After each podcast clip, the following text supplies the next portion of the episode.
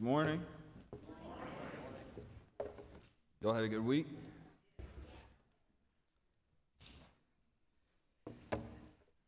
Hey, so I, I'm looking forward to uh, today's message. And praise team, you did an awesome job this morning. Lily, we should send uh, Mosaic a, a message and say you want to try out, right? But listen, I, I'm thankful. Um, for another day to preach God's word, and I'm thankful that I have a friend in Jesus, aren't you? Yes. And I pray, as as me and Brother Paul was talking this week, I, I hope as as in a season as this, at such a time as this, I, I pray that we can walk to the other side and say, man, that, that's, a, that's a woman of God. That's a man of God. That we can stand before the King of Kings and with a, a clear conscience saying, hey, I, I poured it all out. He can say, well done. Hmm? If you will with me, bow, bow with me in prayer. Father, we are so thankful that we have a friend in Jesus. But I'm thankful that I can be called a son. I'm thankful that we can be daughters of the King of Kings. Father, that we can say that we are chosen, we are bought, we are deemed, we are heirs. We are delivered. And Father, this day, I pray the eyes of our hearts and minds are revealed, that we are each called, each of us in this building, for such a time as this, to be bold, to be courageous, to stand and not waver. Father, I pray that the spirit of hopelessness, of doubt, of fear, Father, all things that are not of you be cast out this very hour in the name and blood of Jesus. Amen. Hey, we're going to look at the sovereignty of God and the providence of God today.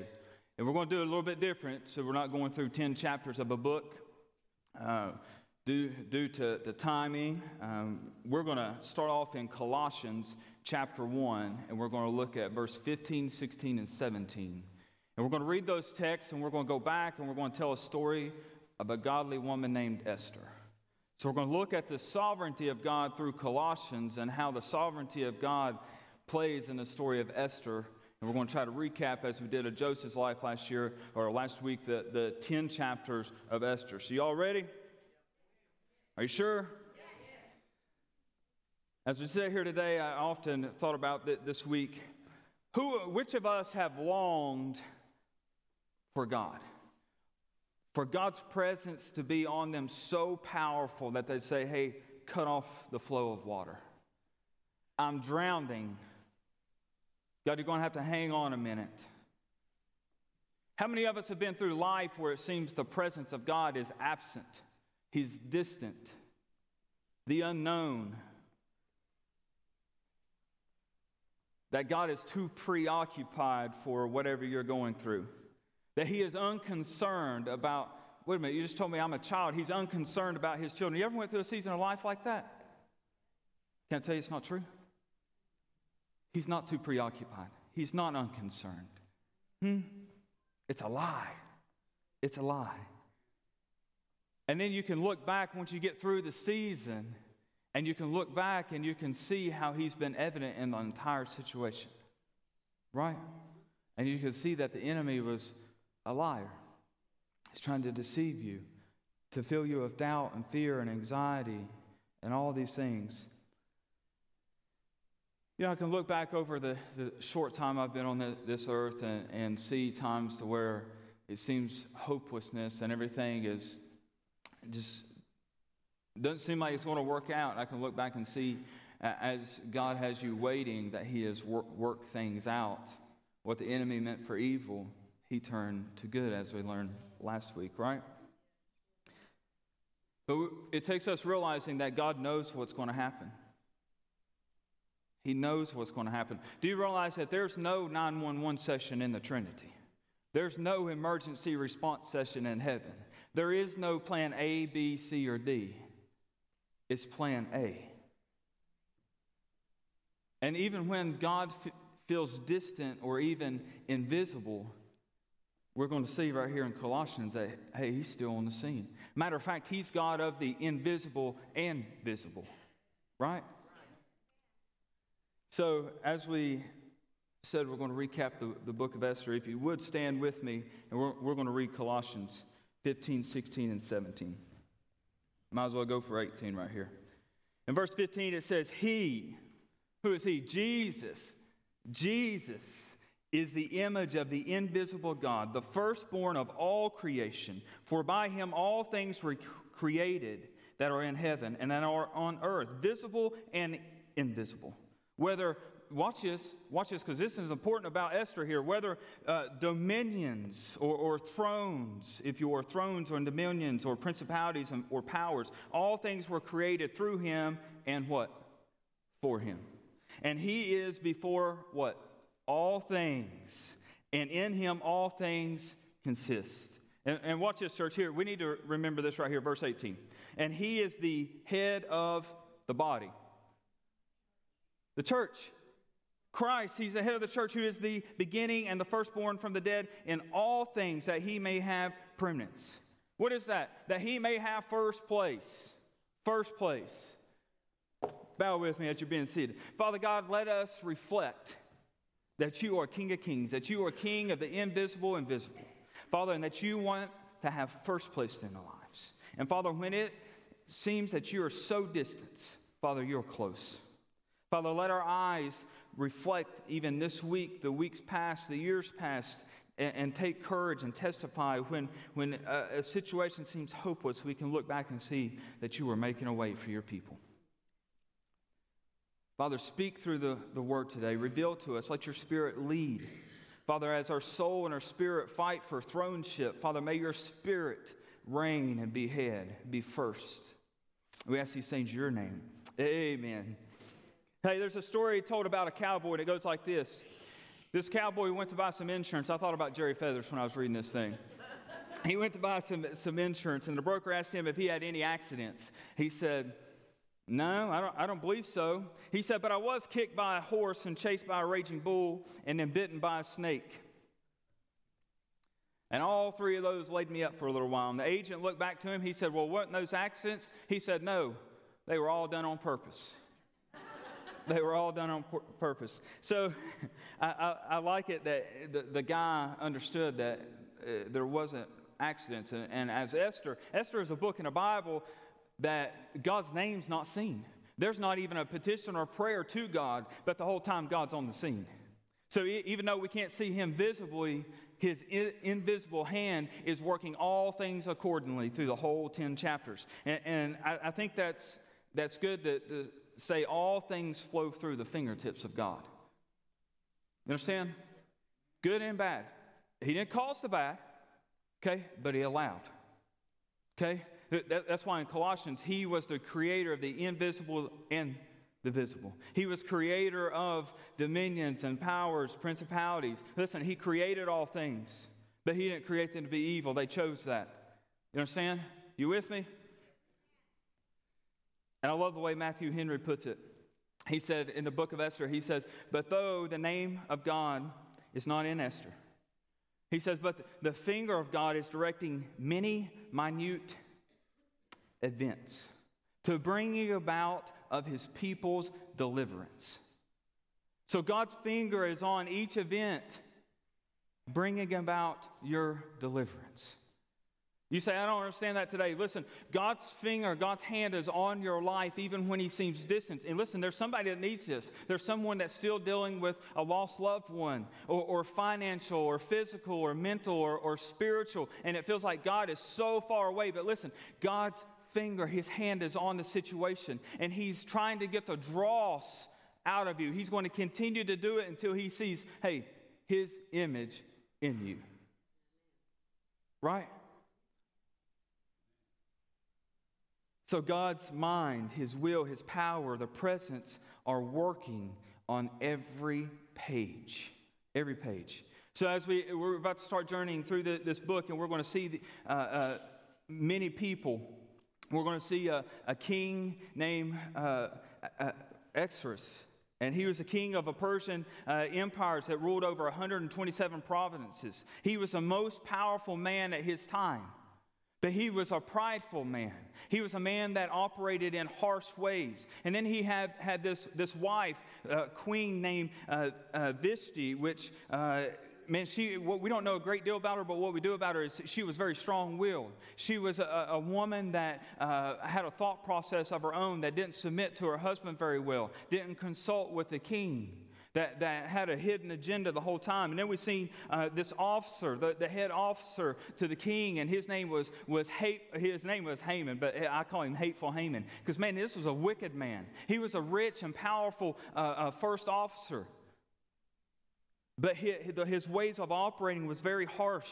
And then we see that uh, a godly man on the scene named Mordecai, and he was a, a godly na- man that was living uh, from the exile in Persia, and, and he was most uh, significant role in a relationship that uh, he, he was raiding, uh, raising uh, Hadessa, which is uh, the Jewish name for um, Esther.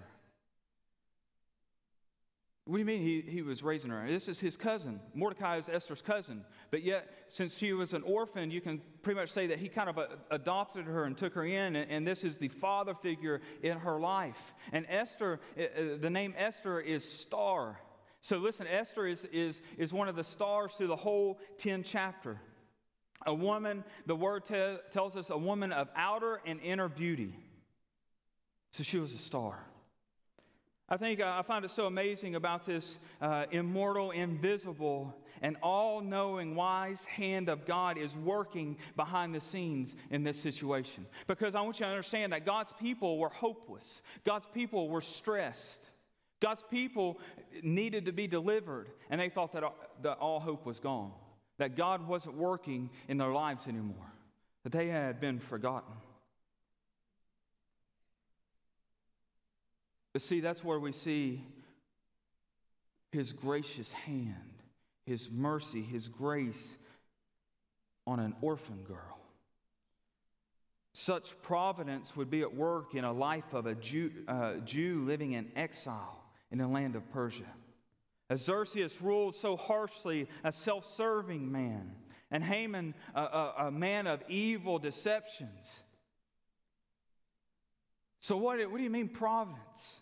What is providence? It comes from the, the Latin word proventia, okay, which means before. That word pro means before. And then we have ventia, which is from the, uh, uh, the uh, comes from the definition uh, ahead of time. So we see before, ahead of time, and, and then we have the diri, okay, which means to see. And you put all that together, and that's how we come together to see the providence of God, of God seeing ahead of time. That's why it goes back to, to Colossians and reminds us that he is before all things. Before all things. And listen, we don't have, we have no idea what's going to happen a minute from now. Tomorrow, a week from now, a month from now, a year, year from now, we have no idea. But what we can know is that the invisible God, in his providence, is continually and constantly working things together for his children. And you know what? Hey, hey, Christian, this is a good thing, because through this whole time, through this whole time, he, he's not moody. He's not fickle. He's not a foe. He's unchanging. He's the same yesterday, today, and forever. Can I tell you that he's the God that calls all the shots? And for us folks, sometimes not knowing drives us crazy, right? But I got a God that is all-knowing. All-knowing. And when he's testing and using us, you know, when, when it's easy, when he's blessing us, we're thanking him. We're praising him. But man, when, when he's testing us, we're squirming, we're running. Hmm? When he's shaking us, we're crying, we're grieving. Listen, we can have confidence that he's in the middle of everything. He never changes. There's a beautiful message for us today in, through Esther. The brokenness. For any Christian that have ever felt crushed or perplexed on, on each side, who's ever felt uh, the past is so discolored that we're a broken pot, that God, I'm damaged goods. God can't do anything with me. There's hope in a situation when we're, we're uh, husband and wife coming in and, and we're on the, the mends of quits, that he's still a God able to mend. That, hey, I've sinned too much, he can't forgive. That his love is everlasting. He's able to forgive. But I want to give you some uh, overview, and we're going to move quickly because we're going to cover ten chapters very quickly. Esther two and verse twenty-one through twenty-three, let me give you some background here. It sounds uh, insignificant, these verses here, but I want you to, to, to see how this plays a part of God working what was bad in order to good. It says, in those days while Mordecai sat in the king's gate, two of the king's eunuchs, Bigthan and, and Teresh, doorkeepers. I just call them two, two of the king's thugs was watching the gate, is what I, let's just use that. The doorkeepers become furious and sought out to lay hands on Xerxes, and, and the matter become known by Mordecai, who told the queen Esther, and Esther informed the, the king in Mordecai's name, and when an inquiry was made into the matter, it was confirmed, and both of them were hanged on the gallows, and it was written in the book of the Chronicles in the presence of the king. So you might be asking, why is this a big deal? Because mark this down, that this event was scribed. They, they wrote it down in the books to go back in, to reread. And it looks like that Mordecai, what he did was not uh, rewarded, except the only thing the scribe wrote it down. But remember, remember that. Now let's look at Haman. Haman hates this dude Mordecai. Cannot stand him because he's a Jew. But because, uh, not, not just because he's a Jew, but because he won't bow down and worship Haman. He won't bow down and serve him. So the, uh, Haman wants revenge on Mordecai because he tells the king about uh, uh, what's, what's going to conspire. But Haman goes to the king and he says that he's going to put money into the treasury. But he would like, like the right to do whatever he wanted to all the Jews. But see, when Mordecai gets word of what Haman's plotting to do, he goes and tells Esther. He says, Esther, don't you think just because you're in the king's palace that you're going to escape this dude's plan? He said, don't forget, you may be in the king's palace, but you're a Jew. You're a Jew. Let's see what he says in, in chapter four.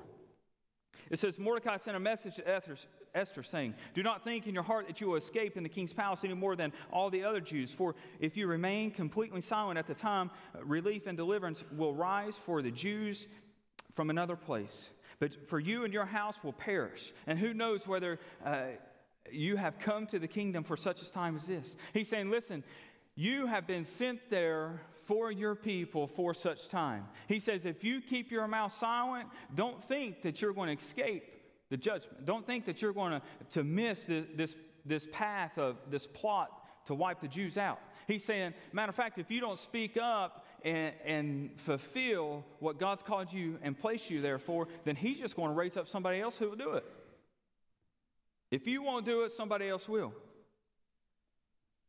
So Mordecai had no doubt that the Jews would, would survive the decree of, of Haman. He was convinced if she didn't, somebody else would. So let me tell you something. Don't miss the opportunity to build the kingdom. Don't miss the opportunity to serve the King of Kings. He's called you today for such a time as this. Today, all of us, to build the kingdom. Don't miss out. Finish well. Don't miss out. So we see that, that God is working behind the scenes. We see that, then we're going to come to Esther's finest hour. With incredible courage, Esther replies and says, okay, go. Go and bless all the Jews who are found in Susa, and fast for me. Don't eat or drink for three days. Three days or three nights, fast. This wasn't, you know, th- this is uh, a, a big deal. This was an important thing for, for the Jews. This wasn't a time, and she knew it wasn't a time. This wasn't a time for, for uh, indulging in oneself or feasting. No, she called her people to a time of prayer and fasting because they were in, undertaking a huge event. You know, my kids like this little, uh, uh, I called a cartoon on Right Now Media. It's called Torchlighters. Any of your children watch Torchlighters?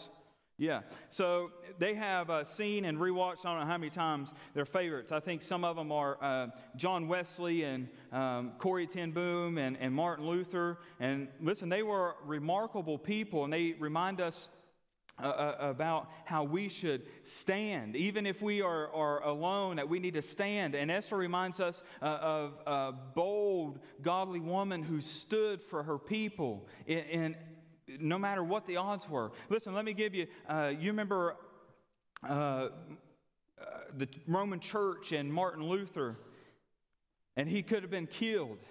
But listen what he says in April eighteenth of fifteen twenty-one. He says, "Here I stand, and I can do no other. God help me." Amen? That was his words. Man, God helped him. Do you know that God poured out, and that was the start of the Protestant Reformation? God raised up the torch because he stood. Remember Mother Teresa, whenever she stood against the president and spoke against a, a, abortion, boldly speaking, who has the guts to do that today? Who has the guts to stand? That God's called me as such as time as this. Stand. Stand. Not knowing if I live or if I die. Stand. Will you stand for what you believe in today? Will you stand? Teenager, will you stand when it's unpopular?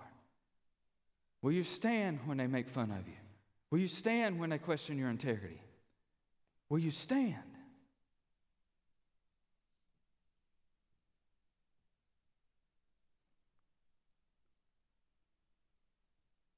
Listen, Esther walked and stood, waiting on God. And you're going to see how she, she waited on God. Parents, teach your children. Grandparents, teach your grandchildren. Stand on the word. God's called you to do that in such time. Esther walked sensitive, courageous. She learned it from her cousin, Mordecai, her mentor, her adopted father, if you will. And when God called, she rose to the challenge. You say, I don't understand. Well, she went to enter the king's courts. I want you to understand at that time, when she entered the king's courts, she would be executed. Because, see, you didn't go in front of the king unless she was called upon. See, that, matter of fact, they actually stayed in another house. And he, the, the women would stay. I, I got some vibration. Can you turn me down just a little bit? The women would stay over there. And they wouldn't go before the king until the king called on them. But she dro- dressed and, and sat across the courts. And the king seen her.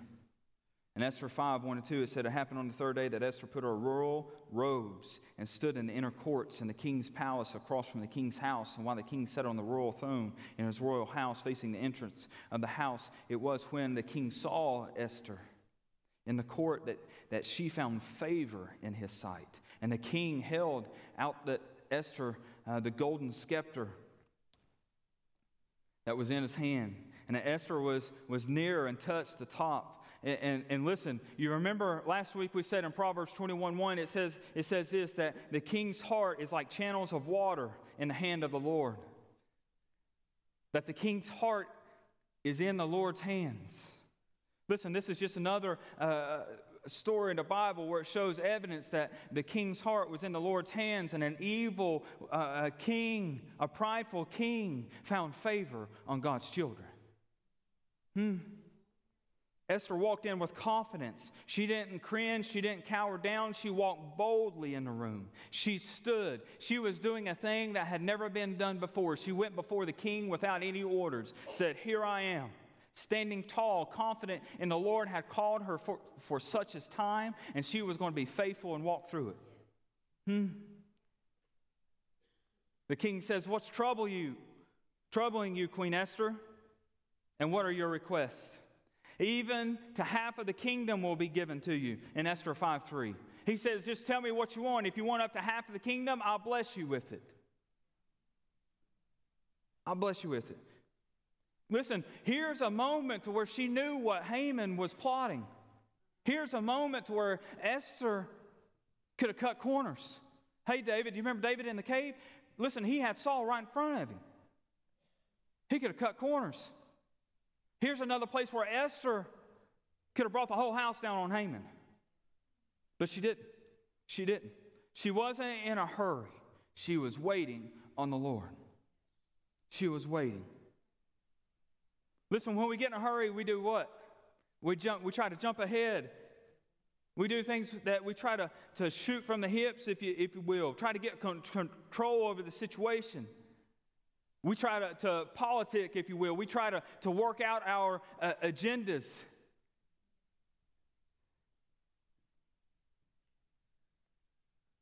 Say, so, hey, how can we receive them? How can we be more enlightening? How can we get everybody to be more embracing? Listen, God's in control. You can't. You sit still. You wait. If God's brought it together for such a time as this, then sit still, church. Sit still. He says, what's troubling you? She could have spun the whole plan and brought the whole plan in one day. She could have put the whole thing out there in one day. But she's going to wait to do it tomorrow. Wait to do it tomorrow. Trusting God's timing. Trusting God called her. He called, she called the, the king and, and Haman to, to dinner. Two different, different dinners, banquets, if you will. And the first dinner after Haman goes, man, he leaves on cloud nine, just dancing down the streets. But soon, when he gets to the gate, who's he see? He sees Mordecai. And as soon as he sees Mordecai, the, the anger's rekindled. And when he sees Mordecai standing at the king's gate, he heads home to conversate with his wife and his friends and says, what am I going to do about this? They said, hang him. Hang him high. It, it, it, they say, say this, then his wife and his friends said to him, let a gallows be made fifty cubits high in the morning, and suggest that the king, that Mordecai be hanged. So go to the king and tell him the story and, and hang Mordecai. Hang him. And that, man, that pleased Haman. He's like, that's just what I'm going to do. You see, in Persia, the word uh, gallows means a, a tree or a stake or a pole. But see, in Persia, they, they didn't hang them. They, they penetrated. They impaled them over the stake. They thrusted it in their body, and, and they were hung on a pole, a horrible, horrible death. But then we see where God's surprising sovereignty comes on the scene. Can I say, about the time you think it's over or it can't get any worse than this, it usually gets worse than this. And man, that's so true for Mordecai in this, this thing. Because he didn't know. He didn't know that there, there was a gallows made for him for tomorrow. He didn't know that. All hope seems lost, but it wasn't. He, he could have sat and said, man, all hope is gone in the situation in Persia, but he didn't. He didn't. He realized that Haman was building uh, uh, gallows and planning to put him on it the, the next day. No. If he had realized that, he'd left. He'd have ran and hid. When you look at the story, it seems like it's gone. He could have went and, and as, as the prophet went in the cave and said, I'm the only one left, he could have too. Licking his wounds and pity on me. No. Remember, when no one seems to notice, God does. God, God notices the courageous decisions, the boldness of his sons and daughters. He remembered, he allowed the king to go back and read the Chronicles and remember the two doorkeepers, the two thugs that uh, was coming against to kill the king. He remembered that Mordecai saved the king's life. Hey, this Jew saved me. And it was chronicled down. It was written down. And at night, I love this, at, at night, it says this in Esther six, one through three, it says this, and that night the king couldn't sleep. That night. So one was commanded to bring the book of the records and the chronicles that they could read, be read before the king, and it was found written that Mordecai had told about the two thugs, about taking the, the doorkeepers, how they sought to lay a hand on the king. And then the king said, what honor and dignity has been bestowed on Mordecai? And, and the king's servants who attended him saying, nothing's been done. Listen, I love that at night. That's the same thing as we've seen in Acts chapter sixteen, where at midnight, at midnight, God come on the scene. And what? The jailhouse was rocked, man. The chains were loose. At midnight when they were praying and singing, they were delivered. At night, the Lord come to the king. So then we see the change in this king, how the king goes from a, a cold-hearted individual to where the, the, the heart of the king is in the hand of the Almighty, to where he starts taking the hard heart. And the light shines in, and the same light that hardens also softens. So God starts to soften the heart of the king. And the first words, that night, that night with God, the eleventh hour, when everything seemed hopeless and, and nothing could be done, God starts to bring all things together for his people. God starts to bring together. Listen, we need to take a lesson from Mordecai. Not just Esther, Mordecai. Mark it down. Stay faithful. Finish the race when no one else notices. God notices. And he's got a plan for you. He's got a plan. It may not be today. It may not even be in this life. It may be on the other side when you have crowns to lay back at the king's feet. But either way, you will be rewarded. He, he loves you. He created you. Listen, he doesn't want to hurt you or kill you. He just wants you to be in his image. Hmm.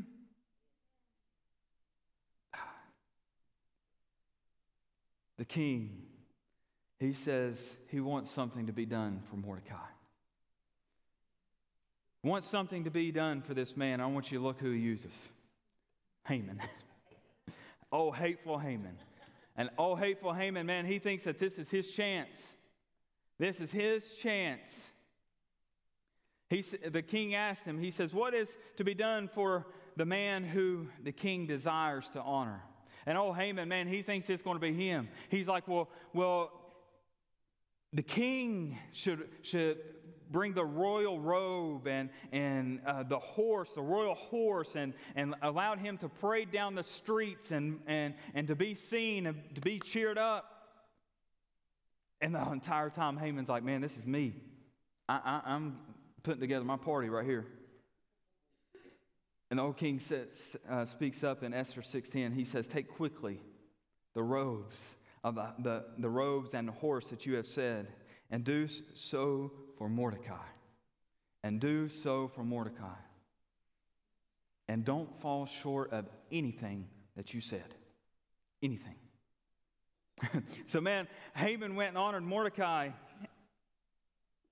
and then he went to the second banquet. And you, un- you understand that there's already been two times that the king asked Esther, what's troubling you? What's troubling? You see, Esther had a sensitive ear. She was waiting for the time, the waiting for the Lord to move. And the king opened the door for the third time, and she took courage and she expressed her thoughts. In Esther seven, three through five, it says, the Queen Esther answered, it says, if I, if I have found favor in your sight, O king, and if it pleases the king, let my life be given to me uh, at my, my petition, and my people and my request, for we have been sold And my people and I had to be destroyed and to be killed and to be annihilated and have been sold for male and female slaves, and I have been held my tongue, although the enemy could never compensate for the king's loss. And so Assyrius answered and said to the Queen Esther, who, who is he and where is he? And who dare presume in his heart to do such a thing? Man, things changed. Things changed. God was moving. God's moving. God flipped the script right here. Listen, God can move a community, an entire nation. An entire nation. He can change the minds and the hearts of your spouse that you've been fighting for, for uh, against for years. Hmm? He can change minds. He can heal relationships that have been broken and need to be mended. He can, he can allow the blind to see. He can make the, the visible and the invisible known. By Him, remember Colossians, by Him all things were created in heaven and that that are on earth, visible and invisible. That's God. Listen, remember that He lives in the realm that transcends all, everything. All that. He's all-powerful, all-knowing. He's ready to move. And listen, when He moves, hang on, because it's beautiful. He's beautiful, but sometimes we're not ready for it.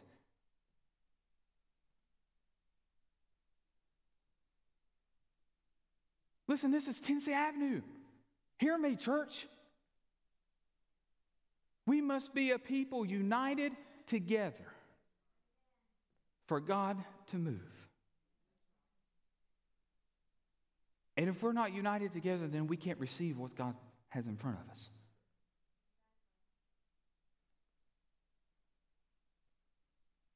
God's called us together for such a time as today. Receive it. Stand. We see Esther here clothed in strength and, and, and dignity and courage. And she says, she says, a foe and an enemy is the wicked man Haman. And Esther seven six, and to support the claim, the eunuchs, the gatekeeper says, yeah, the gallows standing at Haman's house were fifty cubits high. He had planned on, he had made them for Mordecai. And see how the script was, was flipped. The king was so furious, he said, well, you know what? Now it's for Haman. Hang Haman on the gallows. God is God. He does what He wills. His pleasure, His glory, His plan. Hmm? His sovereignty. His unseen hand. Listen, the thing is that me and you need to be sensitive of the moments where God is moving and intervening on our behalf, when He's telling you to stand still, be still, receive, let go. Have the mind of Christ. Let Him renew things daily. And you got to let go of yesterday and, and to, to receive today or to have hope for tomorrow. So while you're waiting, get into the Word. Get on your knees. Wait. Don't move. Wait. Exodus fourteen fourteen says, the Lord will fight your battles on your behalf. Wait. Wait. Stand still. And then you'll see the fourth thing, that the walls will come tumbling down. The walls fall eventually, no matter how well or constructed. Listen, no matter how cold-hearted, how stubborn, how strong-willed. Listen, the walls are coming down. No matter how much pride. No matter how strong you are. All hearts are changeable. And we see that through the king who was full of pride and arrogance. And now he's full of compassion and care. It shows that there's no gap wide enough, no chasm great enough that God cannot mend. No wall that can be built that he cannot tear down. God is God. God is powerful.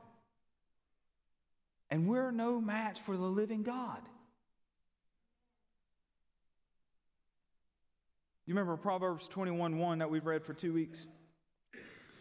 I want you to write it down. So I want you to, Proverbs twenty-one one, we're going to reread it. Normally it should read this. It says, the, king, the, the king's heart is like channels of water in the hand of the Lord. He turns it wherever he wishes. And every man's way is right in his own eyes, but the Lord weighs the heart. Can we reread it? Can we take the king out? Can I read it to you? Can I make it personal for me? Andy's heart is like channels of water in the hand of the Lord. Are you seeing that? Take the king out. I want you to plug your, plug your name in there. Listen, there's no heart that he does not will. There's no individual that he does not love. He can change any heart. No past is too far to be mended. No situation is, is hopeless. God has plans for his people. Listen, when the king's heart was soft and God provided a way, God provided a way. You see, once the king's heart had been softened and Haman had been took off the picture, the Jews were able to, to take up for themselves, to attack anyone who come against them, to, to plunder and take ownership of their possessions. What man thought was, they thought that was recorded and set in stone, God revised. God revised. He made it recorded and read. Listen, brothers and sisters, we're going to come to a close and remember Colossians. He, Jesus, Jesus. Listen, this is the rank of Jesus, the invisible God, for the firstborn of all creation. For him by all things were created that are in heaven and are Are on earth, visible and in, invisible, whether thrones or dominions or principalities or powers, all things were created through him and for him. And he is before all things, in him, and all things consist. Listen, he was, this is God's sovereignty, his, his hand, his unseen hand that is working in our lives, that is working in the lives of, of Esther and Mordecai and God's people. As for such a time as this, you are called. Will you stand as Esther? Will you be bold as Mordecai? Even if it costs me my life, so be it, is what she says. Even if I go before the king and he takes me out, so be it. Will you finish well? Will you finish well?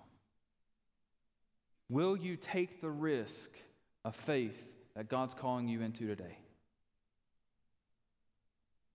Will you take the risk? God's calling you to do something. Will you walk in it? Are you willing to obey God even when the outcome is uncertain? Hmm? When you can't see the next minute, if he says go, will you go? Even if it costs you everything, sell your boat, your nets, give the family a hug, and go.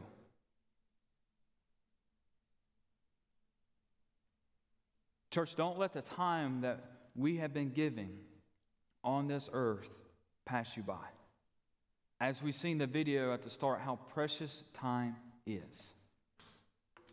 We don't know the next minute, the next hour, whatever. Redeeming the time, cherishing the time. God's called you today for such a time. Stand with me as we pray. Father, we thank you for allowing us to be a part of your, your kingdom. Father, to be servants, to build your kingdom.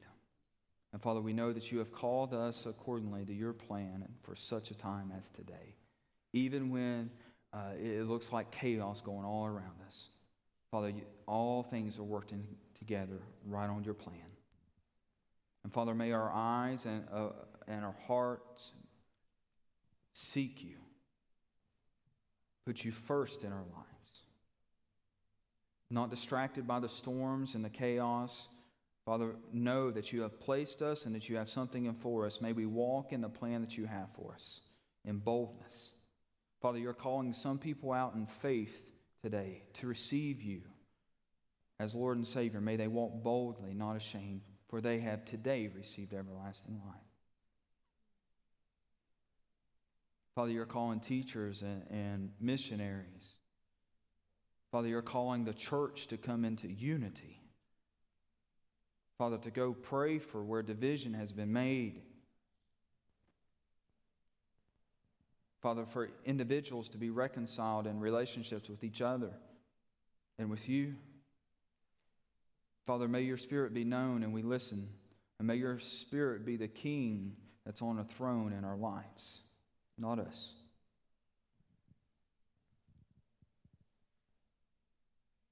Father, we're asking that we are able to let go of yesterday and receive today. Father, may your Spirit weave us together to build your kingdom and not look back. And have courage that the gates of hell will not prevail in your church. We ask these things in your name. Amen.